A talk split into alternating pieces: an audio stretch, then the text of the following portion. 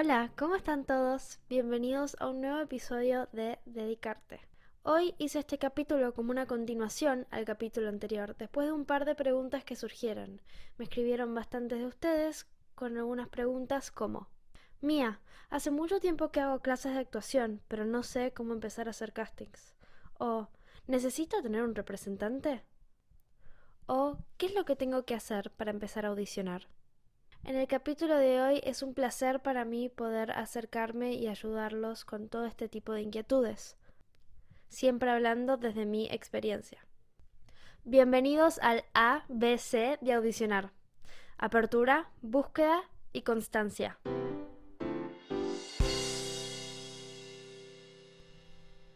Para este capítulo preparé una serie de acrónimos o abreviaciones que fui anotando a lo largo de los años que me sirven mucho para perseverar en este camino. Algunos están en inglés, por eso vamos a incluir la traducción también. Hay una frase que dice Luck is what happens when preparation and desire meets opportunity. Esto significa la suerte es lo que sucede cuando la preparación y el deseo se encuentran con la oportunidad. Esta forma de pensar me ayuda mucho a mí, porque en esta industria en lo que siempre se dice, ay, es todo suerte, o simplemente es todo por contactos, hay mucha acomodación, me hace darme cuenta que la suerte es un factor, pero que en realidad no es el determinante. Como quizás sabrán, en el mundo del espectáculo se usa mucho la frase mucha mierda. En vez de mucha suerte, parecería que estaría prohibido decir buena suerte o rompete una pierna, todas esas cosas que escuchamos en las películas. En realidad, como dato curioso, esta frase se remite de los tiempos antiguos en el teatro donde las personas con gran poder adquisitivo eran las que iban al teatro.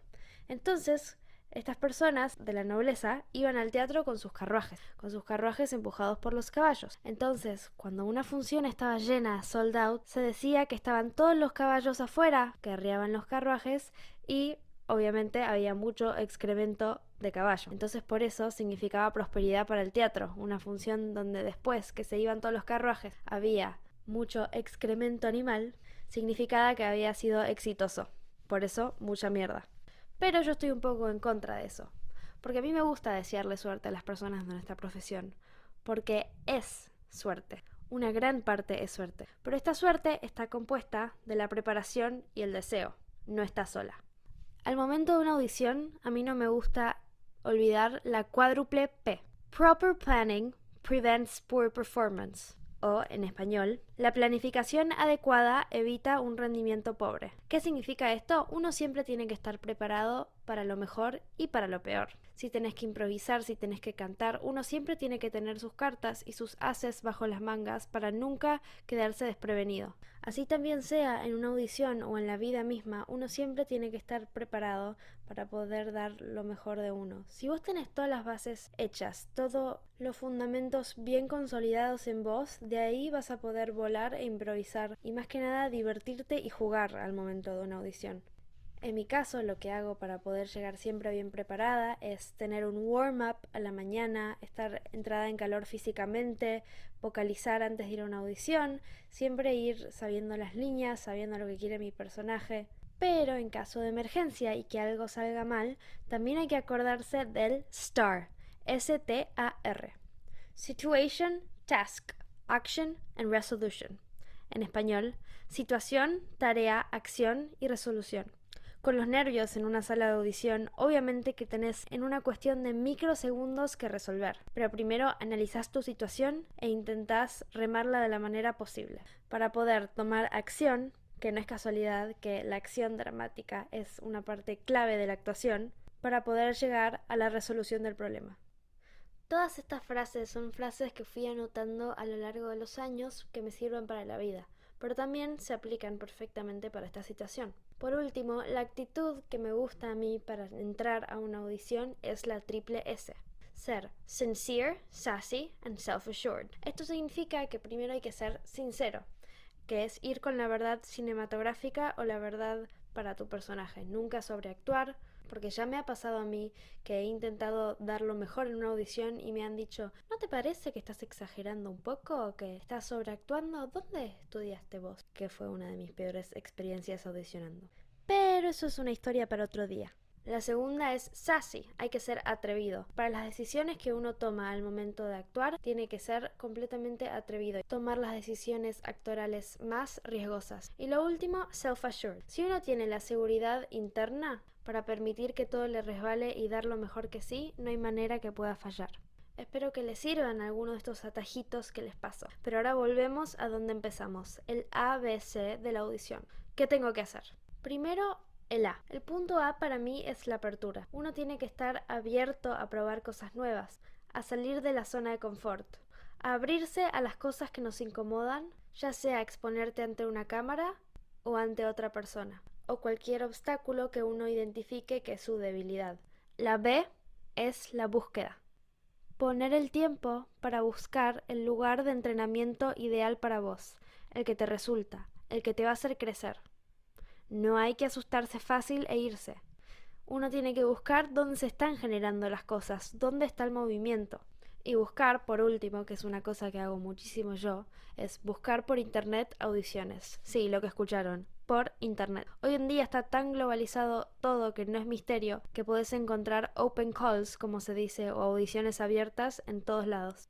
Y la C es la constancia. Una vez que encontrás ese lugar de crecimiento, tenés que ir hasta el final. Go all the way. En el documental de Steven Spielberg, él dice, yo sabía que iba a ser un buen director de cine, o al menos iba a pasar toda mi vida o el resto de mi vida intentándolo. A mí esta frase me marcó muchísimo, porque me hizo darme cuenta del verdadero propósito que tengo. Yo voy a ser una muy buena actriz, y si no, por lo menos voy a pasar el resto de mi vida intentándolo. Y si esto es de verdad tu pasión, no la dejes ir. Tenés que ir hasta el final del camino. Tenés que ir casting tras casting tras casting y perseguir ese sueño. Porque cada vez estás a un no más cerca del sí. Hay otra frase que me gusta que es You're only one job away.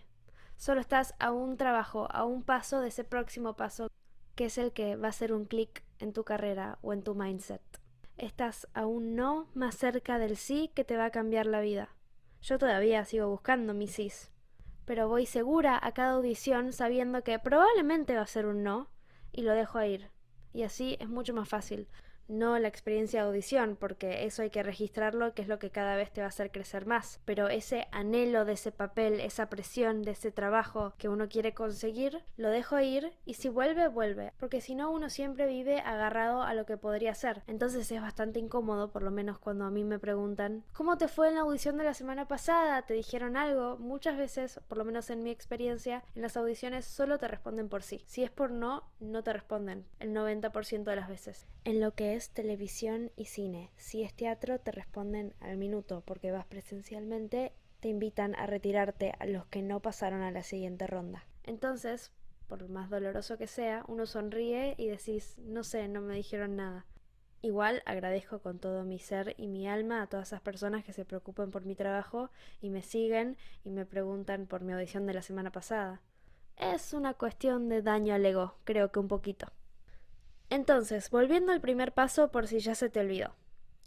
Esa apertura es un camino personal, esa aceptación de que el camino va a ser muy duro, que te vas a encontrar con mucho rechazo. Y va a ser un camino lleno de nos, pero que uno está dispuesto a terminarlo y ver la luz al final del túnel que, ojo, esa luz al final del túnel no es el éxito, no es quedar, no es ser famoso, porque con cada trabajo viene un desafío. Hay buenas y malas experiencias, hay buenos y malos resultados. Por lo menos en mi experiencia no es que uno queda en un papel y tenés la vida resuelta. Es todo un nuevo desafío que va mutando y se va agrandando y que hay que tomar responsabilidad y tomar cargo. Entonces, en el fondo, termina habiendo un dolor profundo detrás de esa aceptación.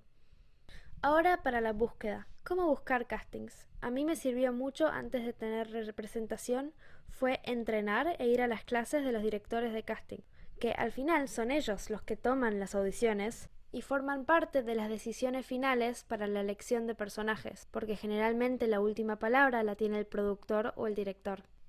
Para mí esa es la clave. Ir a los seminarios, clases de los directores de casting o de las personas que están metidas en la industria estas personas te entrenan para el oficio del actor, porque también es un trabajo. Tenés después que tener la constancia de ir a trabajar todos los días, la responsabilidad de aprender de tus líneas, a veces de hasta colaborar con el vestuario, la continuidad, etcétera, etcétera. Entender para qué tipo de material estás trabajando, si es teatro, si es drama, si es tira de televisión, si es serie unitaria, si es cine, si es comedia.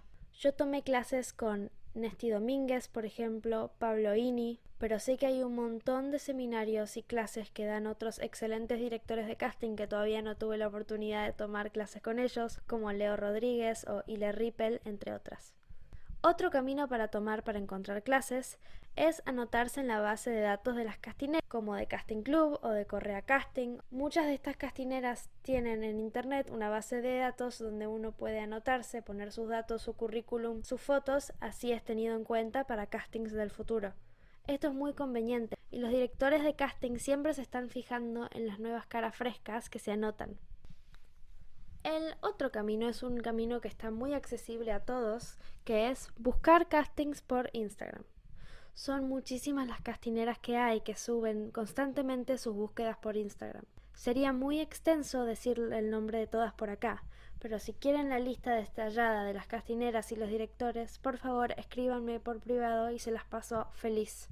En Instagrams como los de casting diarios uno siempre también encuentra o para proyectos de estudiantes, remunerados, no remunerados, con remuneración simbólica, que también arman al portfolio, arman al reel como se usa ahora y son un muy buen entrenamiento para los que empiezan, porque uno tiene que empezar en alguna parte. Como dije antes, luego la oportunidad con la preparación correcta llega.